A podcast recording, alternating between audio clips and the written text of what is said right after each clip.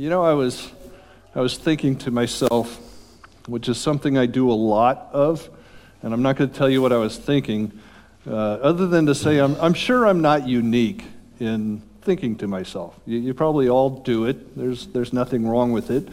Um, maybe to the level that I do it, because I, Linda will say, "What are you thinking?" Because I apparently I don't express myself enough, and uh, she'd be curious what's going on inside this mind. Only a wife would do that. Uh, Jesus fit us together really well.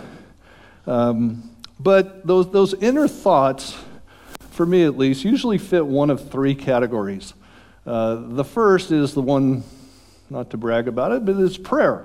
Uh, I'll be thinking thoughts, and that leads me to having conversations with God. Uh, usually because those, those thoughts are deeper ones that I may be struggling with an issue or uh, just being overjoyed with something, and they don't always have to be expressed out loud. Um, but then as you contemplate them, you, you just reach out to the Lord, and a conversation ensues. Second group would be the imaginary conversations. These aren't as good as prayers. These are the, uh, I was offended by somebody, or, or somebody really burned me in an argument, and the inner thoughts are, you know what I should have said? I should have come back at him with this. Or, or I'll be thinking something that I shouldn't be thinking, some evil thought about somebody. So I don't say it. But I do have that little internal conversation of what it could have looked like. And the older I got, the more I knew I should shut my mouth on those. And then there's the calculating. And I don't mean that negatively. It's another way is just planning. You know, you, you go through something in your head, you take all the steps before you start verbalizing it. And, and I'm one who will really carry that out to a long way. Other people I know will be speaking almost as fast as they're thinking. And if I try to do that, my thoughts get jumbled. I start saying things in, in this direction, but I intend to go in this direction. So I, I really want to know where I'm heading, what path I'm on, before I start speaking the thoughts. Well, that last one, the planning one, isn't as much like the first two, but the first two, uh, the, the prayer thoughts and the imaginary conversations, are usually dealing with some sort of problem or turmoil and there's a couple of reasons to leave those thoughts inside for a little while. One of them might be who am I going to say this to? You know, can I, can I trust this person? So you're making a little checklist that says, okay, this person's trustworthy to share the thoughts. The second one is being a problem, it, it tends to be a heart issue, and I'm not too quick at opening my heart to other people. So there might be another reason that things don't come out so fast with me. Um, those, those inner thoughts that are the, the real heart issue ones become very emotional. So even though I may choose not to express the thought in words, I might express it in actions. I think the most obvious one is if I'm embarrassed, my face turns red. I don't have to tell you I'm embarrassed, you could read it on my face. I used to work with a fella that, uh, well, he was always just the, the meanest guy at work. I mean, he, he would uh, criticize everything, he'd get mad at the drop of a hat. And his son ended up working for us, and I didn't know in his family, the, the son and his brother had a word for their dad when he'd get angry, and the man was bald, so it helped. Uh, his not face would just get red, but his his head, the entire head, and the kids had the term for when he was mad, it's like, there goes Bloodhead. And because it was just so expressive. So your inner thoughts can become outer thoughts in your actions. And, and we should not judge or condemn all of our inner thoughts. In fact, judging isn't something we really need to be doing at all. Um, so I should say we, we need not fight having inner thoughts. Uh, what I would like to do is admit that inner thoughts and our heart condition are almost synonymous. They, they just are so related. And we're going to see a lot of that today in this passage. Um, the inner thoughts uh, become outward things very quickly, especially around Jesus. In one character, the inner thoughts will be revealed as being just flat out wrong. And in the other character, the inner thoughts are absolutely exposed in the person's actions. So let me read aloud Luke 7 36 through 50. Um, if you're able, out of reference to the word, you might stand. It's not required. Um, God's going to know that it's His word anyway.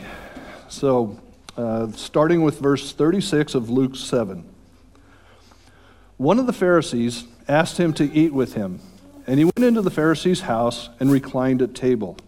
And behold, a woman of the city, who was a sinner, when she learned that he was reclining at table in the Pharisee's house, brought an alabaster flask of ointment, and standing behind him at his feet, weeping, she began to wet his feet with her tears, and wiped them with the hair of her head, and kissed his feet, and anointed them with ointment.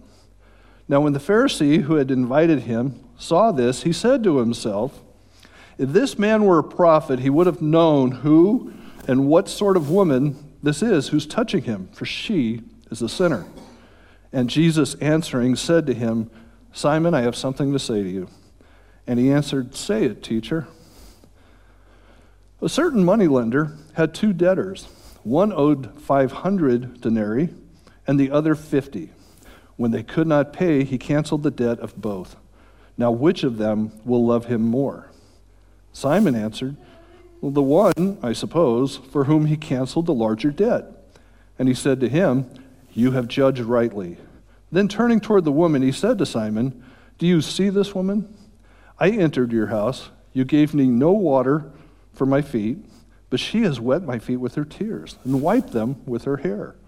You gave me no kiss, but from the time I came in, she has not ceased to kiss my feet. You did not anoint my head with oil, but she has anointed my feet with ointment. Therefore, I tell you, her sins, which are many, are forgiven, for she loved much. But he who is forgiven little loves little. And he said to her, Your sins are forgiven. Then those who were at table with them began to say among themselves, Who is this who even forgives sins? And he said to the woman, Your faith has saved you. Go in peace. Lord Father, we, we ask you to reveal the, the very point of this passage to us. We, we want our hearts to be changed, and we want them to be changed in ways that are more glorifying to you. Lord, as we study this passage and examine our own hearts, we pray that the condition would be one that seeks you, chases you, Lord. Uh, so we ask the Holy Spirit would guide me in my speech and the people in this building with their ears, that the right things would be said and heard uh, to your glory. In the name of Jesus Christ we pray. Amen.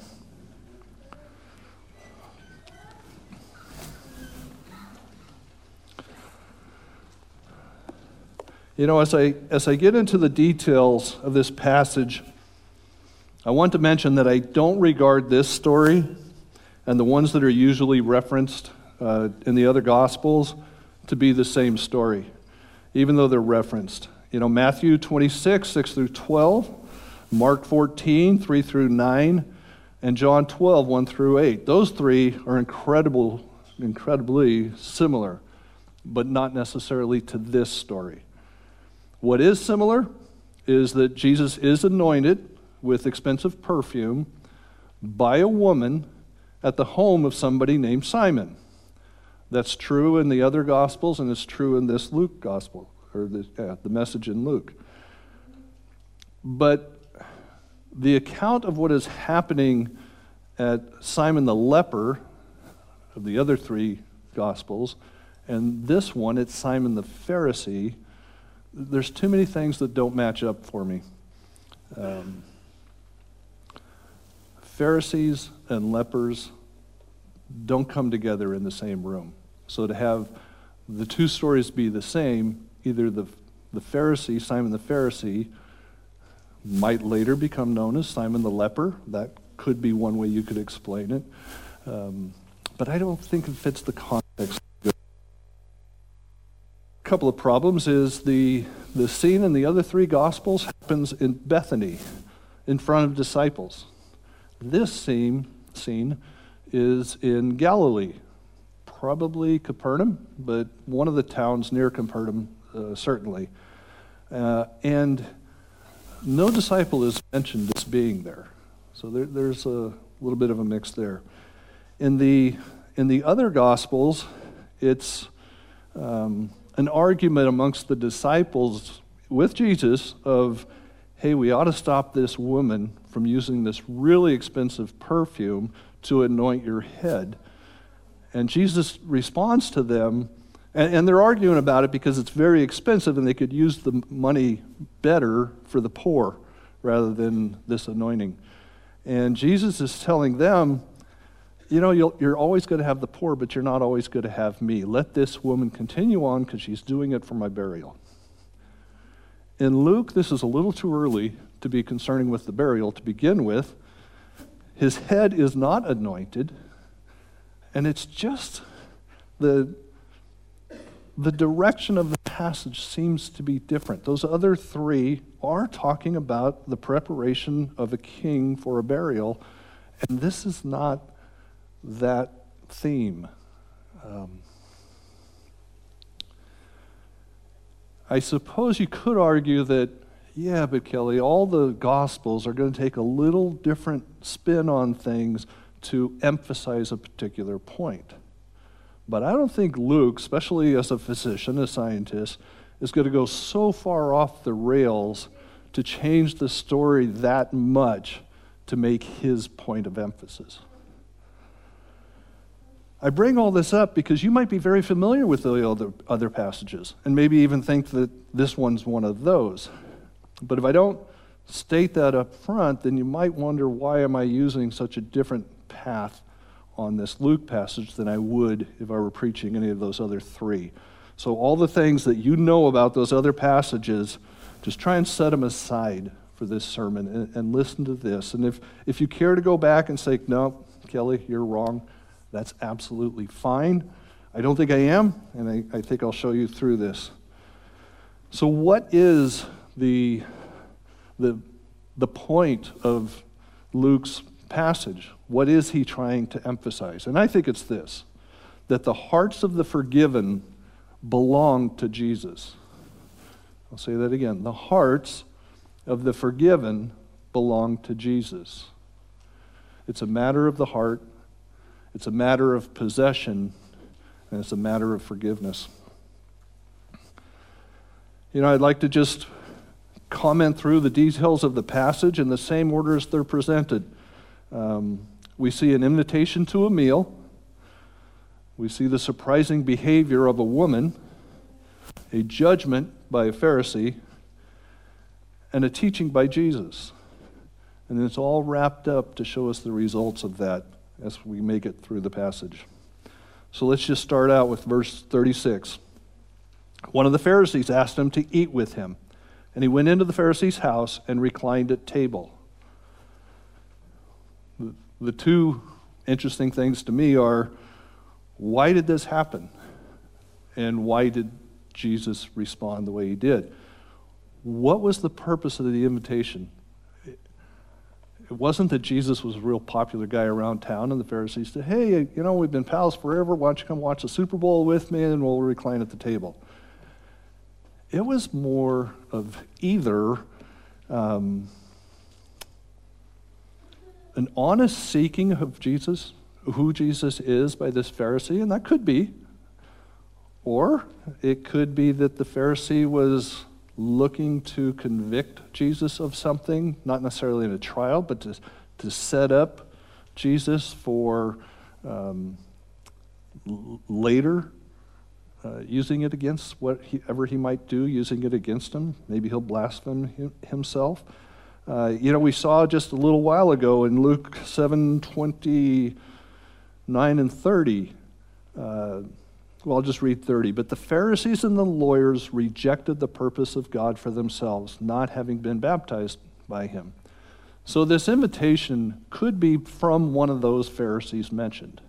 And you'll see in the last couple of verses, or maybe you did notice, uh, there's other people at the table. And they might have been those lawyers, uh, they might have been other Pharisees, they might have been just people that were important in the, the area.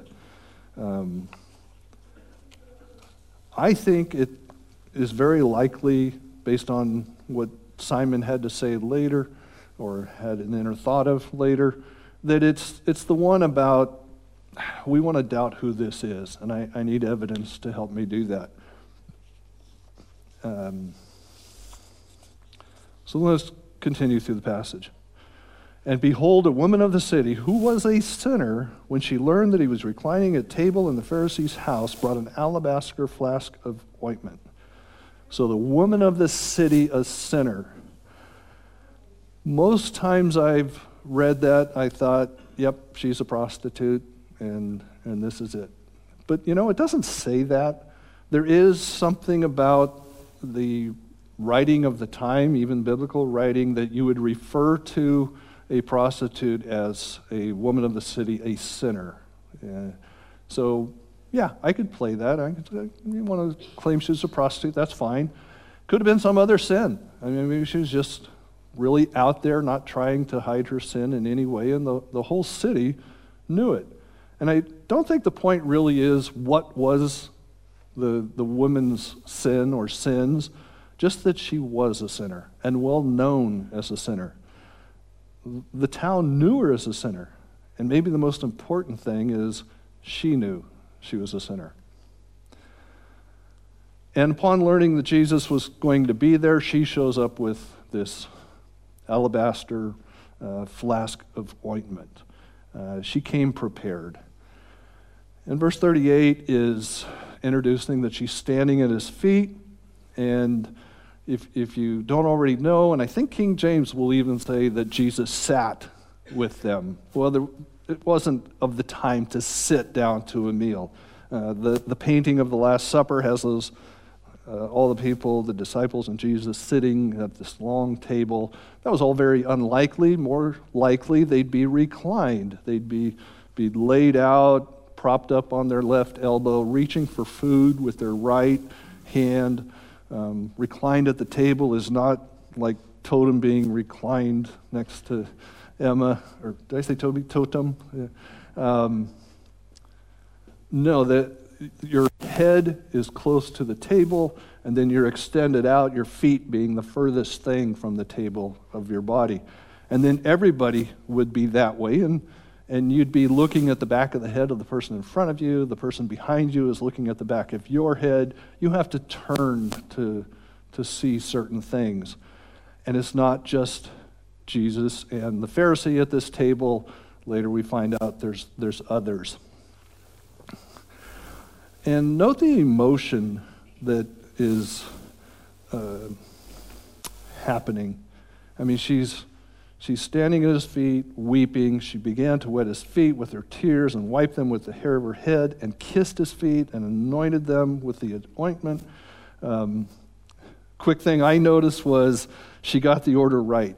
She washed his feet first, then she kissed him. You know, I, I shudder to think of. I, I wouldn't do either one. I mean, but but yeah, they, they, she got it right. Um, would it have been embarrassing?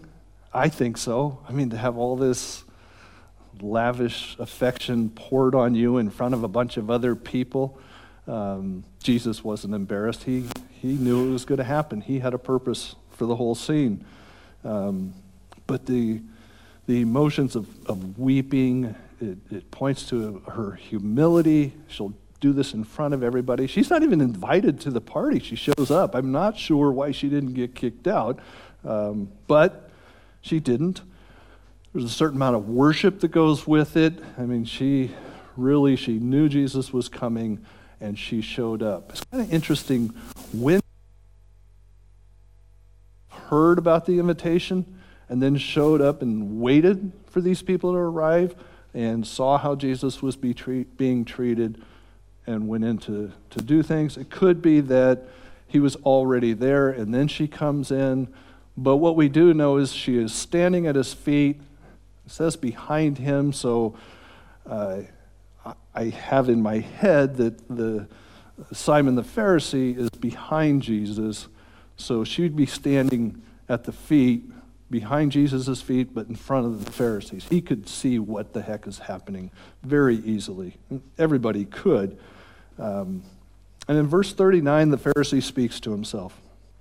It says, Now when the Pharisee who had invited him saw this, he said to himself, If this man were a prophet, he would not have, or he would have known who and what sort of woman this is who is touching him, for she is a sinner.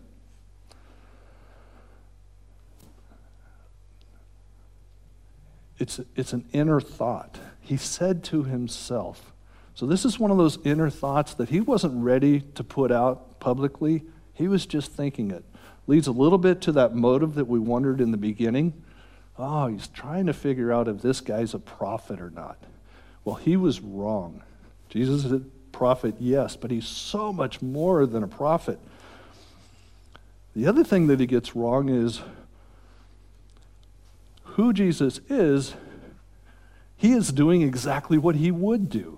He is letting this happen regardless of a sinner. He came for sinners, it's his purpose. He is letting this happen, and he's letting it happen publicly because he wants to make a point, and he's going to make it very soon. So Jesus turns his attention to Simon, and he says, or, and it says, and answering him, Jesus answering said to him, Simon, I have something to say to you. And then Simon answered, Say it, teacher. It's so cool. I mean, was Jesus a mind reader? I'm going to say no. Was he a heart reader? Absolutely. He read what was in Simon's heart, and that's what needed to be addressed. And he says that he wants to. He wants to say something to him, and then engaging Simon in such a way, he got the invitation back. Yeah, go ahead, say it, teacher. So this dialogue is down and personal right away. And he asks, or, well, I'll just read it again, what this little story, the point of being forgiveness is. And it says, A certain moneylender had two debtors. One owed 500 denarii and the other 50. When they could not pay, he canceled the debt of both. Now, which of them will love him more? And then Simon answered, The one, I suppose, for whom he canceled the larger debt. And he said to him, You have judged rightly. The I suppose clause, to me, two things. One is, what are you trying to get away with here, Simon? I mean, you know what the answer is. You even gave the answer. But you want to throw in this little I suppose clause as though you weren't participating. I think he's reading that Jesus is about to nail me for something here, and I don't really want to be part of it. And I use this little, I suppose maybe it's this one. Nah. And Jesus probably could have been very sarcastic about it. I would have been. I mean, it's like, really, Simon? I suppose? Like, of course that's what it is. And Jesus just simply says, You've judged rightly. So he's already engaged Simon with leading him into the question. Simon accepted and told him, Hey, say it, teacher. He gives him the story, and I think Simon is starting to realize uh, that he's on the hook here. And Jesus is still being kind enough to keep the engagement going. So then he, then he turns to the woman. And he doesn't turn to the woman to talk to the woman, he turns to the woman to bring his attention. Was it the thing when I was a kid? It was a candid camera. And they had the, they set up the candid camera with the guy just standing on the street corner in a big city looking up. And then they caught all the people that walked by would walk by, see the person looking up, and they'd look up to see what was going on. It's that sort of thing. You, you could draw your attention to something just by looking at it. And Jesus wants to say, I'm going to be talking about this woman. I'm going to look at her so you know I'm talking about this woman, but I'm still talking to you. Okay? And basically, he, he gives it to Simon. Uh, he gives Simon all the things that he should have been doing. He tells Simon, hey, this, this is what custom would have. I would come in your house, you'd treat me like a guest, you'd anoint my head, you'd give me a kiss. All the things that should be done, you didn't do, but she is doing. She's expressing her heart condition above and beyond your heart condition, Simon.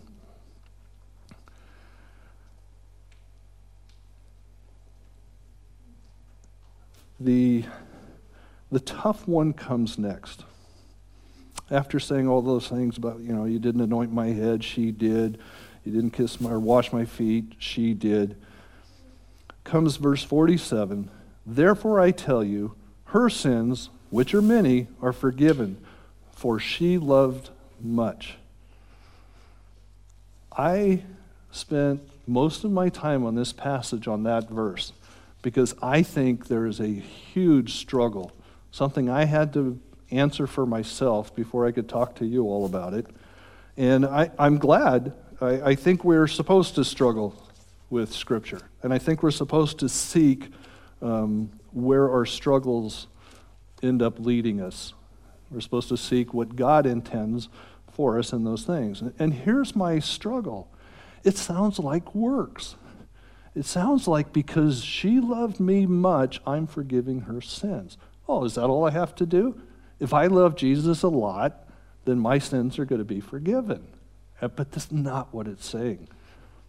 And the, the struggle with it is every, every vehicle that I use to explain it still sounded like works to me until I finally worked it out. Um, and the way I worked it out was looking at a couple of things, really. There's, there's two directions that I went, both in support of it's not works. First off, when he said this, he wasn't talking to her, he was talking to Simon. And the point of talking to Simon, the point he wanted to make was that her actions are the 500 denarii thing. She is very much a sinner, and she came to me looking for forgiveness of those sins. Simon, you don't seem to give a squat. You think your sins are small, and you don't think you need forgiveness at all. You're not showing any love for me. And the interesting thing about the story, no matter how big, it could have been 5,000 times bigger debt that was forgiven than the smallest debt. And it could have been five pennies instead of 50 denarii. And I don't know how to translate 50 denarii. Maybe it is five pennies. But the point is, they both needed forgiveness, and he did forgive the debt of both. No matter how big or small the debt, the debt was forgiven. And Jesus is saying the same thing about the sins. No matter how big or how small, you can't pay that debt. I can forgive the debt. So, keeping that in mind, regardless of the Pharisees' small sins, he too was going to need to love Jesus for this forgiveness, and it, it didn't happen. The second thing I'll do is talk about the order of love and, and I'll borrow the language from John 3:16. For God so loved the world that he gave his only son. What it does not say is the world so loved God, like this woman so loving Jesus, the world so loved God that he gave his only son. He gave Jesus to us because we really loved God. Uh uh-uh, uh it's the other way around. God loves first we respond to that love.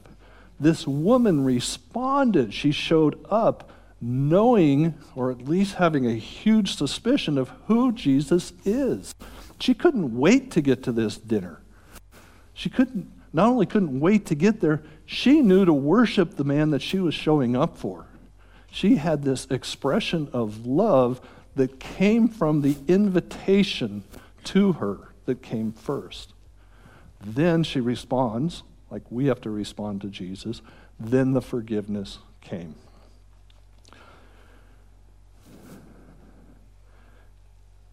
Also, pay attention to the last words of the, the passage.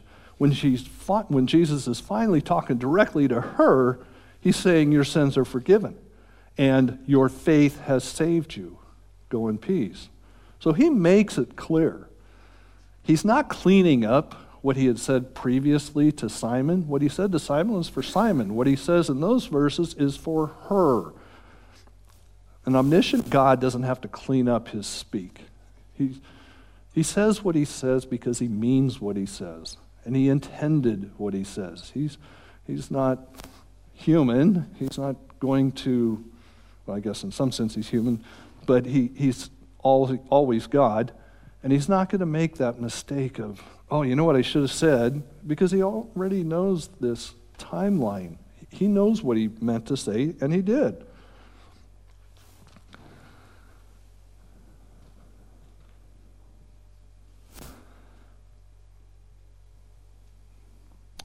Yep. Let's just move to verse 48. And he said to her, Your sins are forgiven. Jesus changes the scene. He is now talking to the woman. And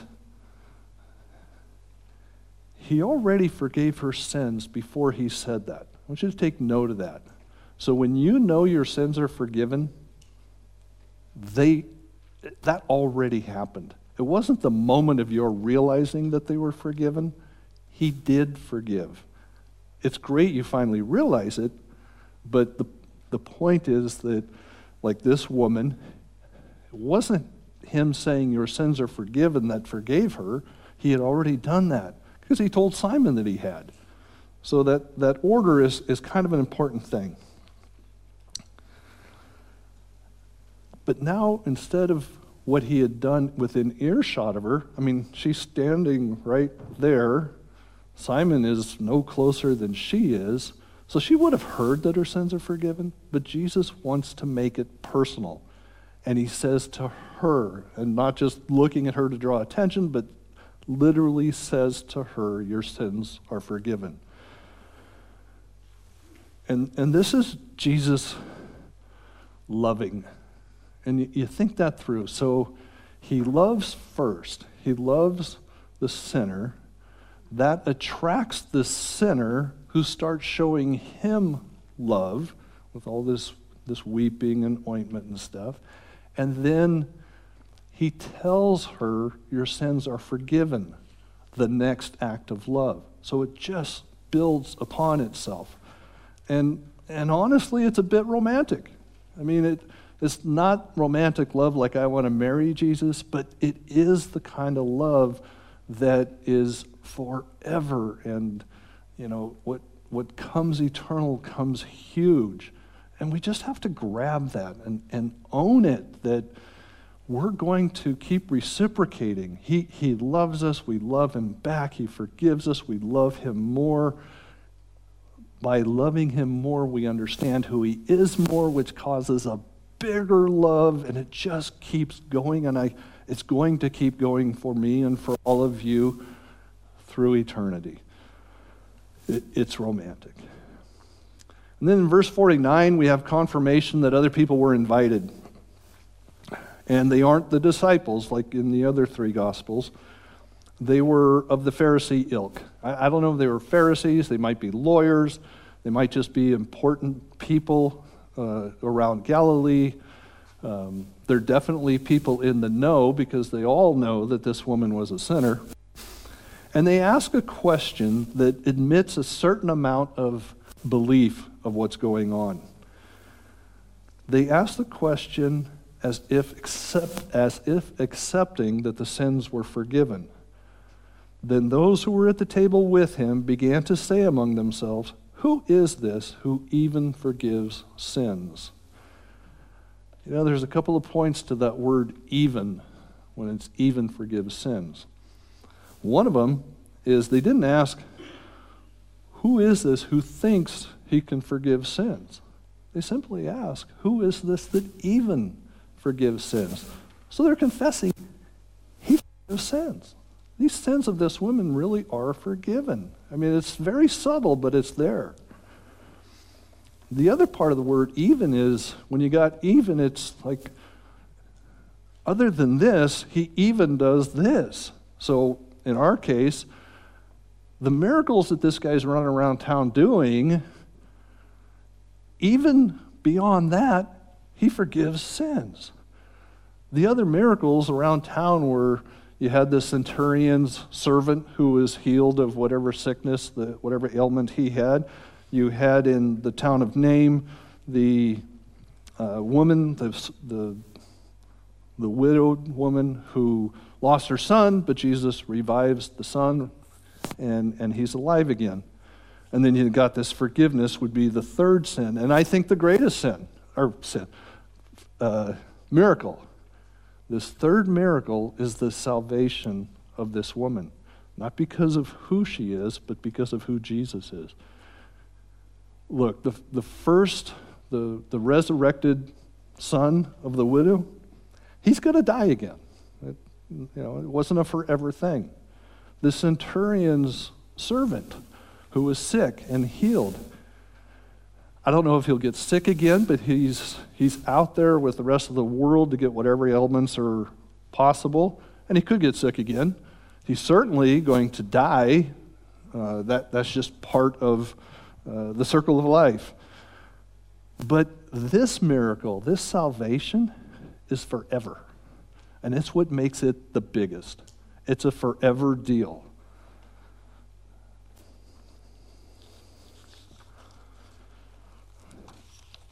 On the heels of the gathering's wonderment, he says to the woman, Your faith has saved you, go in peace. And I think we have the, other than Jesus being one of the characters, we had the woman who was the sinner, and Jesus dealt with her. And then we have the Pharisee Simon, and Jesus deals with him. And I didn't really think of it as this, but you really have a third group everybody else who was at the table, all the witnesses they're also being responded to. So they ask the question, Who is this? Who even forgives sins? Could have been left as a rhetorical question, but Jesus doesn't. Right on the heels of them asking this question, which was audible, he didn't read their hearts on this one, but they expose their hearts in the question. And he says to the woman, Your faith has saved you, go in peace. It's the statement of, Yeah, I can even forgive sins. I'm that, I have that authority to do. So go, woman, you're going to be okay. And there's three things that I, I want to point out about that, that last thing saying to the woman, Your faith has saved you, go in peace. I think it's said for the sake of not just the woman, but all those who just asked the question. Yes, I have the authority to even forgive sins. In fact, it's my purpose. Secondly, to the woman, Jesus is saying, It is not just in my presence, but as you go forward, realize your sins are forgiven. He isn't dismissing her rudely, as in, now go, get, get out of here. We're, you've had your time, move on. No, it's, it's quite the contrary. He is saying, I have given you what you came for. Just as you knew I could and now you can go in peace. It's a beautiful scene. And the final thing I'd like to say about that verse is not only it's the third miracle of the chapter, but it, that it is the greatest. The salvation for our sins is greater than all the miracles that Jesus performed. They all had their purpose, they all pointed to Him, but the only one that is everlasting and eternal in relation to us is this forgiveness of sins that's offered to us. So the takeaways, you know, some are simple and, and some are really deep. Throughout the passage, Jesus is reading hearts. He knows Simon and the Pharisees, he knows Simon the Pharisee's heart at the invitation, but decides to use it for his own purposes regardless of what the um, purpose that the Pharisee believed it would be, you know, finding out if he's a prophet or not, Jesus accepted the invitation for his purpose. Uh, another one, he knows the sinning woman's heart, and it is confirmed in her actions. He knew the heart before she started doing all these things, but everybody knows her heart now because she did all those things. It would have been lost on Simon if Jesus didn't explain it, um, but it was out there for everybody to see. And the good evidence that everybody saw that were these witnesses, the other people at table that knew he even forgives sins. He knows another thing about the woman's heart, and that is she needs reassuring so she's not lost in Jesus dealing with Simon. You know, he, he would say things about the woman within her earshot, but he's talking to Simon. And Jesus, knowing her heart, just sensed, I need to tell you directly and personally, your sins are forgiven. So he read her heart there. He knows the condition of Simon's heart in those unspoken thoughts that questions who Jesus is. And Jesus admonishes him for it. I mean, not only just uh, admonishes him, but does it publicly, does it in front of quite a few people. So he's reading and responding to that heart. And finally, he deals with the wonderment of the hearts of the witnesses. He could have been less clear and left their question rhetorical, but he responded to the question with, Yep, her faith has saved her. Her faith in who? Her faith in Jesus. I mean, she showed up expecting this, and Jesus came through on it. In each case, Jesus not only knows the hearts of the people, but he also responds to them. And what does that say to us? Jesus knows the hearts of every one of you in this room, everyone in this city, everyone in this county, and beyond. Jesus knows our hearts. What was the ultimate response by God to the hearts of the entire world, the John 3:16 thing? He so loves us that he gave us Jesus. But Jesus loving us is not what makes us his possession. What does? The same as what saved the woman her faith, her belief that Jesus could. Her faith of Jesus' authority was no smaller than that of the faith of the centurion. This is the faith of all who come to Jesus the belief that he is who he is, and that he not only has the standing to forgive sins, but does so for the believer, those that come to him, that give him his, their hearts.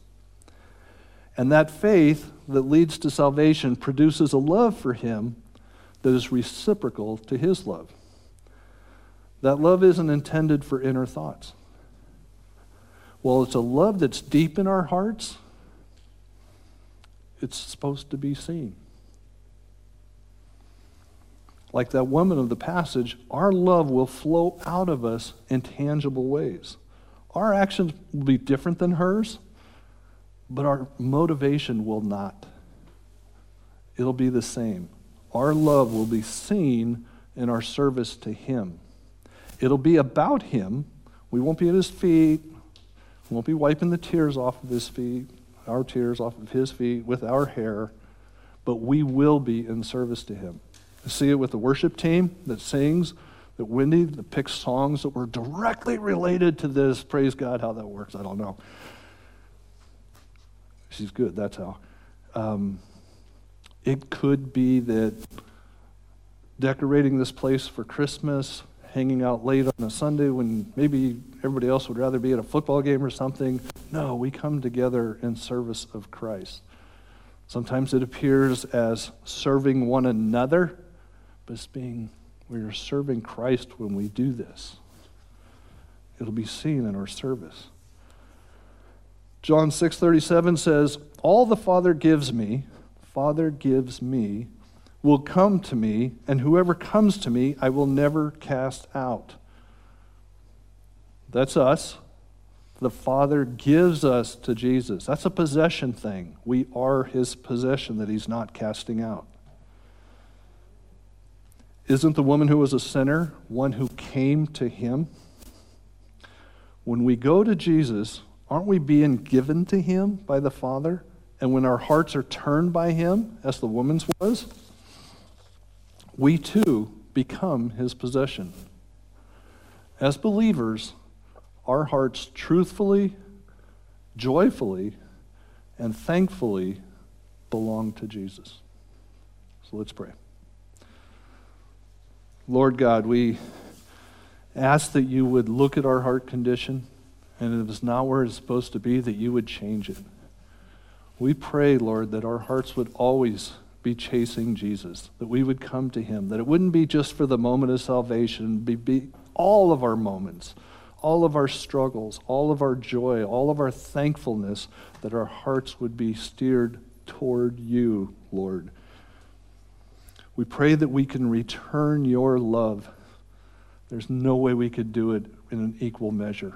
But Lord, our motivation, like the woman's center, could be the same that we want to return it with more affection than it was given. Though that's impossible, we know, Lord, it is not impossible for us to have that desire. Lord, we are so thankful to belong to you, to be your possession in Christ. Amen.